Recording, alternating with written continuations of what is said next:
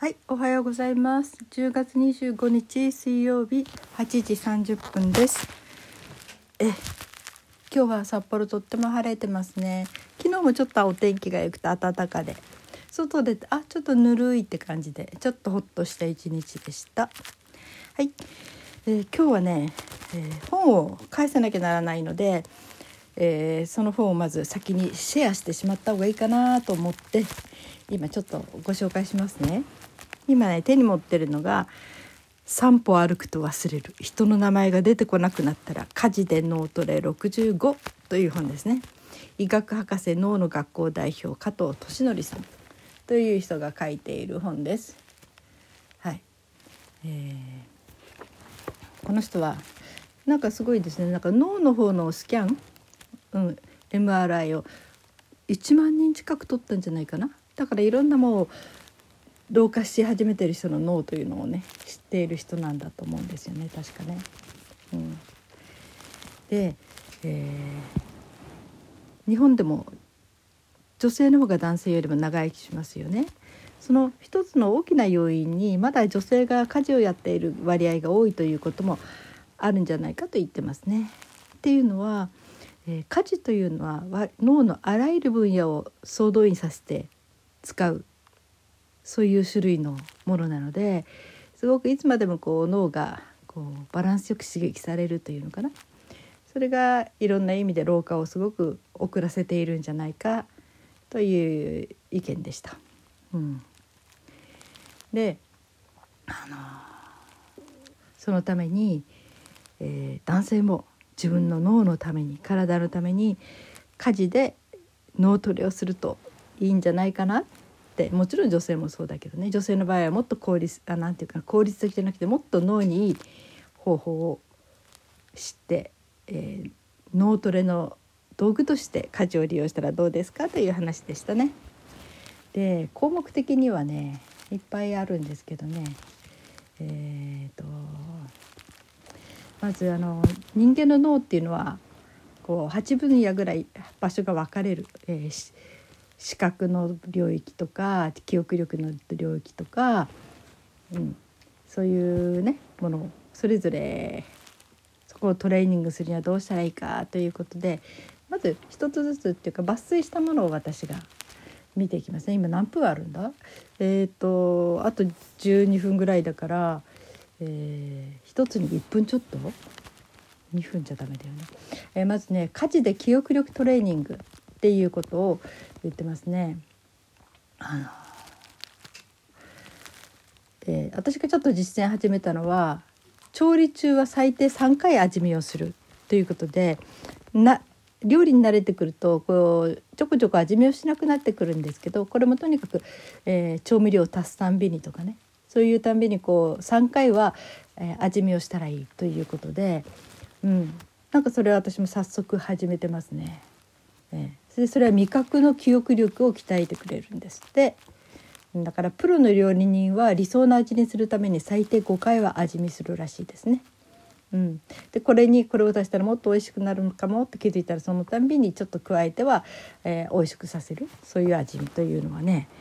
いいことらしいですね。ああそうなんだと思って私もそうだ味見をはしょる ひどい時はほとんど味見しないで、うん、作っちゃう時ありましたね。これでいつもちゃんと味が決まるからとかね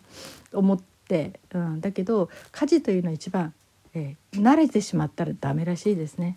手抜きもダメだし慣れてしまうのはダメ。とにかく何かちょっと新しい刺激を加えるとかね。それがとても大事らしくて、はい、私もこの味見はちょこちょこ始めました。2番、えー家事で視覚系脳バンジトレーニング。こう目のね視覚ですね。目を目から見えるところね。それを司っている脳をトレーニングする。というのは、えーそうねこれはあれですね、えーまあ、いろいろお茶碗の洗い方にしてもその洗い順番をよく考えてから始めるとかちょっともう何かをする時にも手慣れたいつものやり方じゃなくてどうやったらもっとよく、うん、汚れが早く落ちるかなとかで洗う順番考えたりそういうちょっとした脳の使い方が刺激するらしいですね。うん、でお店ではね新商品や流行のものをチェック。それもいいんですって。そういうことであの視覚分野というかねを刺激するらしくてね。これ私怠ってましたね。スーパー行ったらほとんど買いたいものしか買わないしあの新しいものとか流行のものにあまり興味なかったんだけどそういうものをちょっと見ることであの視覚系脳番地が元気になるんですって。ああこれ見たことないとかそういう刺激。でこれなんだろうって。そういったものをじっくり見るっていうので視覚の脳番地が刺激されていいトレーニングになるそうです。それもちょっとやり始めてみようかなと。はい。次は3番。家事で感情系脳番地トレーニング。脳番地っていうんですねあの番地、えー、脳には8種類番地があってその番地にこの方は名前を付けてるんですね。で感情系を司る脳番地はい。えっ、ー、とあのそうね。うん。子供の頃のお母さんの手作り料理を再現してみる。でそれでこう思い出やなんかでいろんなものが蘇ってきてその感情にこう行き着くというかな。その感情その思い出での通路ができるっていうのかな。記憶のね。うん、で、えー、感情系に働きかける。でちょっと切ない思い出が蘇ってきてもいろんな思いが渦巻くことで感情豊かな脳が出来上がりますっていうことでね、うん、昔を思い出しながら幸せな気持ちに浸ることもできるのでまあそういうふうにこう昔のお母さん作ってくれたものをちょっともう一回再現してみるっていうのも有効ですよということですね。うん、ね。やって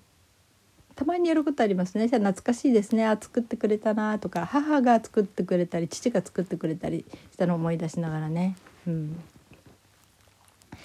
で次は家事で思考系のオーバンチトレーニング。考えるっていうことですね。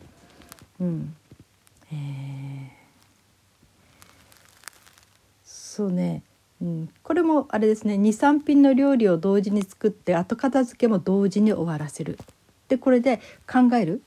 あの料理を23品まず23品同時に作ることが結構難しいっていう。この男性に割と多いらしいですけどね。同時進行にマルチタスクじゃなくていろんなことをやるっていうのは女性が得意。うん、でだからまあ男性はここら辺をトレーニングすると使われない脳の分野が活性化されてより良くなりますよということなんでしょうけどね。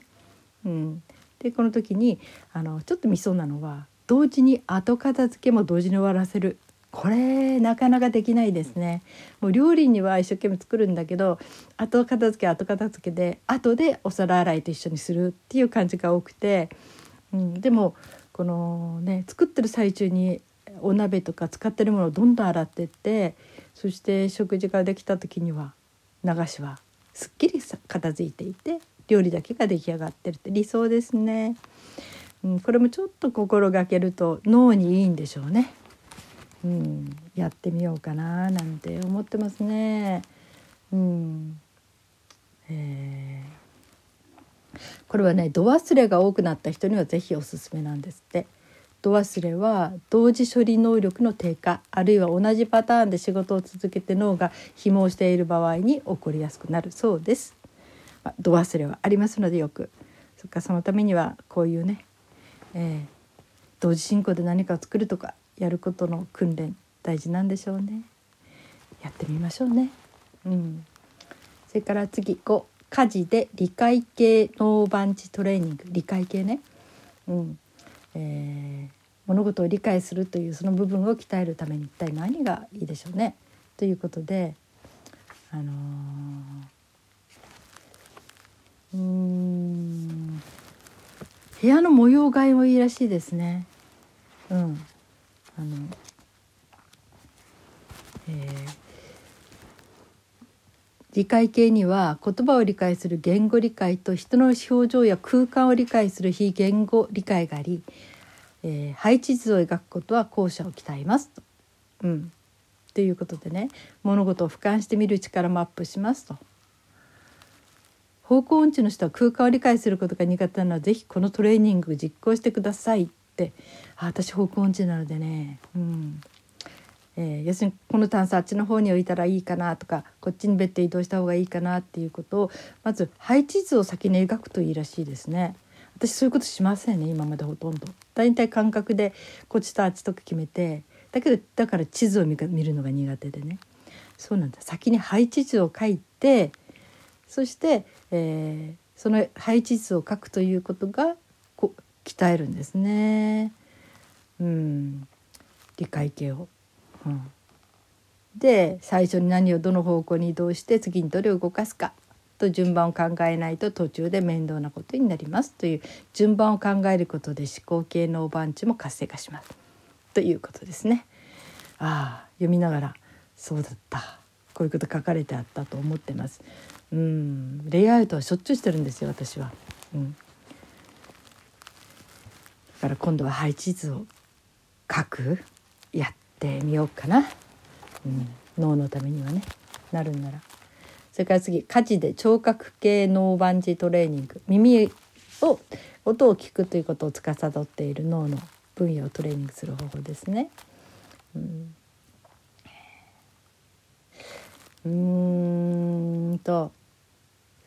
グツグツジュージューっていうね。料理中の音。あのものが煮えたりね、うん、そういう音をね料理中にね意識するっていいことらしいですね。うんえー、グツグツとかパチパチとかねで煮物をしてる時は最初はコトコトだけどそのうちにグツグツいやゴッゴッという音になるみたいで自分なりに擬音語を試みるとより聴覚が研ぎ澄まされて聴覚系の番地がフルに使われます。うん、ということで、えー、まあついでにね収穫匂い嗅ぐもね研ぎ澄ませて匂いの変化にも敏感になると料理はより美味しくなるでしょうって言ってます。五感をフルに使うことで料理は効果絶大な脳トレになるのですっていうね、うん、焦がさないようにという危機管理も加わるとさらに脳は鋭敏に働きます。だそうです。そこなかなか音をしっかり聞くってことしてなかったですね。料理中にね。しっかり聞くって鍛えるんですね聴覚をね。これもやってみましょうね。と思いました。7番目。家事で伝達系ノーバンジトレーニング。伝達人に物事を伝えるっていう伝達ですね。うん。えー、どれにしよっかな。あの季節の行事を忘れずに行うっていうのも例に上がってますね。うん、お正月とか節分とかね。うん、でそういうもののイベントの料理を作ったり行事のなんかね行う自分で家庭でもね行うってことは自分自身が楽しむだけではなく家族の人とかね周りの人に、えー「今日はひな祭りですね」という共感を求めていることになる。で、えー、今日はみんな「あひな祭りだったね」って会話が弾んだりねでそういう季節の行事を忘れずに行うことは、まあ、家族との会話もそうだし人との人との結びつきが多くなり伝達系の番地を使うことになるんです。確かにね。スーパーのチラシ見ても、えー、いろいろ載ってますよね。イベントごとにそれを見てああこれも作ってみようかなとか言ってスーパーに出かけてったりとかいろんなそういう雰囲気に浸ったりとかでああみんなも今楽しんでるんだなっていうね、うん、そういう感覚、うん、それって大事なんでしょうね。うん、伝達系。伝える。私たちもこうやってイベントの参加してますよとか自分の家でやってるよみたいなね。うん、というせめて家族にでも、うん、そうなんだね。これもトレーニングになりそうです。で最後8個目。家事で運動系のバンジトレーニング。うん。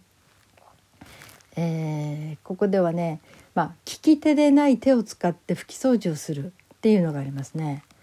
うん、これも大事みたいですね。うん私は右利きなんだけど、えー、万が一ね右の手が怪我しちゃったりしたら本当に左じゃほとんど何もできないっていうことがあるのでこれはちょっと前から気をつけるようにしてますね床拭く時とか左手で拭いてみたりちょっと、ね、急いでない時に歯磨きする時は左手でしたりとかねそうすると反対側の反対これ記憶があれじゃなければ左手でやるとは右脳が活性化するんじゃなかったかな。右手は左脳じゃなかったかな。もう間違ってたらごめんなさいね。私言うこと怪しい時があるのであれ？と思ったら調べてくださいね。で要するにその左手を使うことで普段使わない方の脳の分野が活性化されるので、あのー、とてもいい刺激になるそうです。うん、だからねまあ、ここでやっとあ15分ぴったりぐらいにとりあえずざーっと言ってきましたね。だけどこれ本当の抜粋なんですね、まあ、だいたい1つの番ノーバンチ記憶系で12個。だいたい、えー、6個から12個ぐらいのいろいろな方法が載ってるので気になる人は本読んでみられるといいですね。はい、だからね家事ってとってもいいトレーニングになるんだなと思うと家事をすることが嫌じゃなくなってきますね。うん、昔はね私の母も仕事していたから、え家事はねすごい厄介者だったんですよ。うん、だから家事なんてやらずに済むんならもう一番いいって思ってて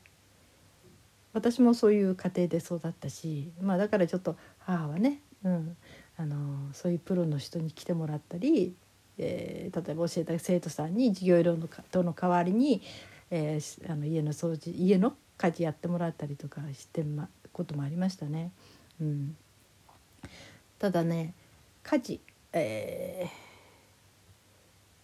ー、で私が結婚して私も家事をやらなきゃしっかりやらなきゃならなくなった時にまあ夫もできる人だったんですけどね家事ね。そうじゃなかったら結婚しなかったんだけど、うん、まあそんなんでえー、それでもやっぱりねすごく家事って億劫でしたね。そんなことしてる暇あったら何か他のことやりたいとか文章書きたいとか勉強したいとか思ってましたからね。うん、でもうん。それで私はね少しでもどうせやらなきゃなんならいやいややるよりなんか意味ないあることしたいなと思って通信教育、うん、の勉強しましたね。あのなんだっけ。あのあ料理関係はいくつやったかな？うん。料理関係ね。えー、何やったっけ？薬膳やったでしょ？家庭料理がやったでしょ？病人食やったでしょ？それから中華料理やったでしょ？それからうんとあと何だったかな？ちょっと今思い出せないのがあるね。それから次にまあ一応料理は一通りいろいろやったなと思ったので次に行った私掃除とか苦手だしと思ってうん、あ料理にはあとね野菜コーディネーターの勉強もしたんだ、うん、あと掃除の方もなんかちょっとね好きじゃないし、うん、別に汚れてても散らかってても別に構わないしって思ってたんだけど、まあ、それもね生きていくには一応生活家族と生活していくにはやらなきゃならない分野だしって思ったので勉強しようと思って掃除スペシャリストの勉強したんですね。そしたら全て家の中が教材になるんですよ。窓をちょっと拭くのもゴミゴミをちょっとねこう隅にあるの拾うのも全部掃除スペシャリストのとにかく一つの勉強、えー、そういう資格に向けての勉強になる。と思うとね家中が教材だし自分の何て言うのかな、えー、空き時間を家事に回しても無駄じゃないなって思うようになってきて。で意味を見出せるようになったんですよね家事にね。ということがありました。今度はそれに加えて脳脳をねこの8種類の8分野全てを家事で、えー、トレーニングできるとしたらこりゃただだしねまあ逆に喜ばれたりもすることあるかもしれないしやらなきゃ損だなと思って始めましたちょっとずつね。うん、このちょっとしたいやいややってるような要するに家事というのは人の後始末って誰か女性が書いてたけどこれが女性が一手にやるってことがおかしいなと思うんだけどね。うん。あのー、まあ、そこはこれから時代も変わっていくし、うん、いろいろ立場によっても変わる仕事形態によっても変わるのでね。一概に、えー、これはこの人がすべきっていうことはないんだけどある意味では率先してでもやったら自分の脳のためにいいトレーニングいい場所なんだないいジムなんだなっていうふうに見方が変わるとなんかちょっとやってることも生き生きしますよね。でもこれはね、えー、やってもらえて例えば奥さんにすっかり何かを任せているご主人が脳脳のトレーニングになるからいいよとか押し付けるものではなくてそういう時に奥さんは嫌だわって思うと思うのね。だから人は嫌だなと思ったら全然効果が発できないって効果がなくなるというかやっぱり一番はウキウキと本当にこれ私のためになるんだとかやったら気持ちいいなとかねああこれでまた脳が鍛えられて若さが少しだけ伸びるわぐらいに思えたら本人がやる気になって楽しくやる分には全てが効果的に回っていくっていうことでウキウキと楽しくというのがねやるといいと思いました。で話は変わりますなんかお急ぎでね8番8種類言っちゃいましたけどなんか皆さんのお役に立てたかしらね。うん、で例の英検1級の方のねテキスト私がいろんなちょっと動画とか見てあこの人信頼できるなっていう人を見つけたんですよね。その人はもちろん自分は1級とか取ってるしあの今続々に自分の生徒さんを1級受からしてるでそういう、えー、人だったのででその人が絶対買った方がいいテキストっていうのをいろいろとあのオーブン社の方とかねアマゾンとかいろいろな別にその人の利益になるものじゃなくてね、うん、そうじゃなくてそういうものをいくつかもあげてて5冊あげてましたね。やっとそれを全部注文し終わりました。ちょっとお金かかるのね。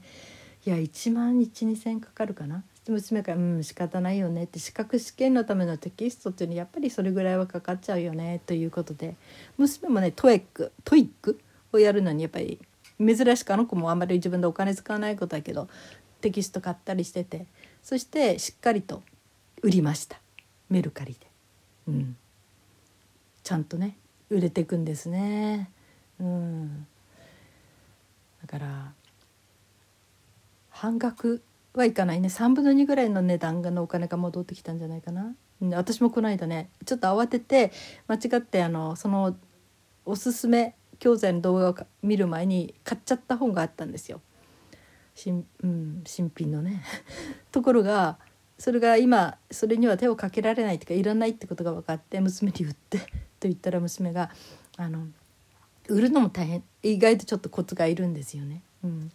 それで売ってくれてなんかその日に売れちゃいましたね。100円だけ引いて売ったんですね。まあちょっとずつ値段を下げていこうって彼女は思ってたみたいなんだけど要するに値段を徐々に下げていった方がその表示が上がっていくのでみんなの目に留まる可能性が多くなるんですって。まあその辺彼女よく知ってるので。で100円下げたぐらいで売るのかな？売れるのかなと思ったけどあの定価からね、うん、定価から100円下げて売ってもう本当にすぐ売れちゃったということでやっぱりこの新品のものだったってこととやっぱりこうちょっとマニアック、うん、だからなかなかこう出てこないその本がね。うん、ということで売れたみたいですね。ただまあ、えー、手取り手取り額はちょっと減りますね。あの手続き料と、うん、それからね私の本新品の本を売った場合には、えー、お互いに半々利益を半分半分するということなので私と彼女の取り分は700円ということになりましたね。うん、まあそうやって有効活用してます。ただ今回のテキストは全部使い潰そうと思ってるんで売れないかななんて思ってますね。売るつもりはないのでね。うん、で始めてますけど昨日一番最初に順番としてやったらいいというものをやりました。うん、英検一級デルタンっていうね。あ分担だ。文章になっている単語のあれですね。うん、で音声は、えー、ダウンロードできるので、うん、そしたら見た途端にあ無理って思っちゃう本当わからない文章だらけでもう、えー、だけど一時そこでめげてもいられないし。うんえまあ、娘はね英検で行くと英検準1級までの勉強はしてるんですよ。あのトイックに換算するとそれぐらいのね。だからそれでも「ああ知らない単語ばっかり」とか言ってて「すごい」とか言ってたけど、まあ、とにかく覚えるしかないやと思って、はあ、文章を読んで。でまあ一応あのえー、ていうのかな、えー、こう老人の人の勉強方法にいいのはとにかく丸暗記とか機械的に覚えるんじゃなくて理解することが大事。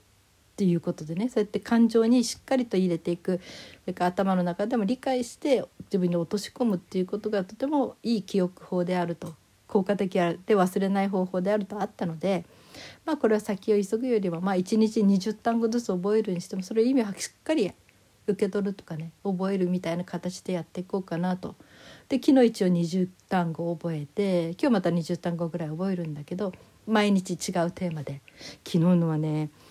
もう、えー、宇宙に漂う糖砂糖の糖ねっていう、えー、テーマですね選びましたね。っていうのは79個テーマがあって長い文章があってでそれについての単語やなんかの説明も残ってるんですけどやっぱり気分が大事だから最初からじゃなくて今日はこれにちょっと興味あるなとかこれ知りたいなとか心が動いたものからやることにしていました。でなんか勉強でなんか頭が糖分欲していたのかその宇宙に漂うと砂糖って何だろうと思って興味があったので、うん、それを昨日始めましたね。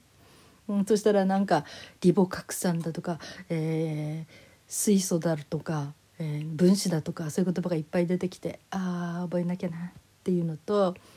私はその、えー、5級4級3級って循環順番に勉強あの試験受けてきたわけじゃないからいきなり英検1級目指してるのでね。ところどころっていうかだいぶこう抜けてる単語があるはずなんですよ。その全ての級において。本当はできてるはずのね。だから与えられた文章に対してその文章の全ての言葉をチェックする。チェックしてそれが自分で分かるようにしていくっていうことを目指していこうかなと、うん、いう感じで。1日がかりで1テーマですね。それでも2ヶ月ちょっとで一応その本は終えられると思うので、うん、もう、えー、ほとんど暇がある時には、えーえー、Bluetooth 耳でにあの聞いてますね。あの英語を、うん、まあなんとかなるんでしょうかと思いながら。この間もねちょっとやらなきゃとかあまりにも文章わからないことだらけで難しい言葉だらけで、うん、今日はちなみにねいちご。カリフォルニアのいちごというテーマで書かれてた文章を読み始めてますね。うん。いちご。食べたいんでしょうかね私ね。うん、そのカリフォルニアのいちごが10万個ぐらい取れるとこなんだけどそこのいちごの生産についてのいろいろな話、うん、それから環境にね配慮しなきゃならないなっていうふうに今思い出してるみたいなこととか。でもねそれ相当昔のだからあのうん。あれですね。ちょっと今とちょっと違うかもしれないなと思ったのは私ちょっといちごのそのカリフォルニアいちごについて調べたんですね。検索で。そしたら去年にいちごを傷つけずに全部こう収穫できる AI ロボットが導入されたということでね。それを調べあの画像で見たりして、うん、本当にへえとか思いながらね、うん、これはねあのあの時ですね翻訳の勉強を始めた時にもう手がつけられなくても困ってた時に夫が何気なく中古で買ってきてくれたのかな。翻訳の方法みたいなね翻訳に関係する、えー、本を一冊買ってきてくれたことがあったんですね。それによると、まあ、翻訳はそればっかり見てないでそれに関するものをいくつか日本語で読んで理解しろというのがあって、うん、それから私は例えば、えー、翻訳の時に株についてのね株市場についての役がをやらなきゃならない時があってその時はまず株って何っていうところからまず日本語で株についての勉強をとにかく図書館行って23冊読みましたね。うん、それから医療翻訳の勉強医療医療系の勉強の時にはあなんか手術かなんかに使う器具のなんか、えー、話そのを訳さそれを訳さなきゃならない時があってそれも全く分かんないでとにかく図書館行って医療系の本を読んでこれはどんな病気の時に使ってどういうことなんだとかやっぱり周辺のものをとにかく調べてそれで知識を入れる、うん。まあ、そういうことで翻訳の時にはね一つの言葉でもそれに対してどの言葉が一番適切なのかっていうのを選べたっていうこともあって、うん、まあねちょっと自慢だけど、うん、私ね、あのー、パソコンの、えー、説明書なんか作りパソコンのなんかマウスの使い方だったかなんかそれの時に100点もらったんですよね。うん、やっぱりそれは適正な言葉を全部探し回ったからだと思う。うん、そのパソコンの方で言われてるこう言い方同じ単語でもあの専門的要するにそこの界隈ではいやその分野では何て言われるかなっていうのそれ全部調べたっていうことがあってだからやっぱり理解する時にはその文章だけを読むんじゃなくて例えば昨日のね宇宙に塔が浮かんでいるというねそれについてもまずネットで検索して画像とか見て「えー、こんな感じなんだ」とかね。うん、で,、えー、こでなんか分子とかなんかちょっと周辺のことで分かんないこと調べたりそうするとしっかり頭に入っていくなっていうのがこの翻訳の時に分かっていたので。まあ、そんなんですっごいスローだけど、まあ、確実に落とし込んでいこうかなって思ってます。もう先を考えるとねふっと涙がにじむなぜか左目がうっすらと涙ぐんでくんですね。あまりにも難しいから。でもやっぱり、えー、やりたいしやらなきゃ知りたいなって思うしなんかね英検の勉強を始めた時に自分にやっと私がやりたいことに対する手足が生えてきたなっって思ったんですね。うん、絶対これは自分の役に立つって思えたし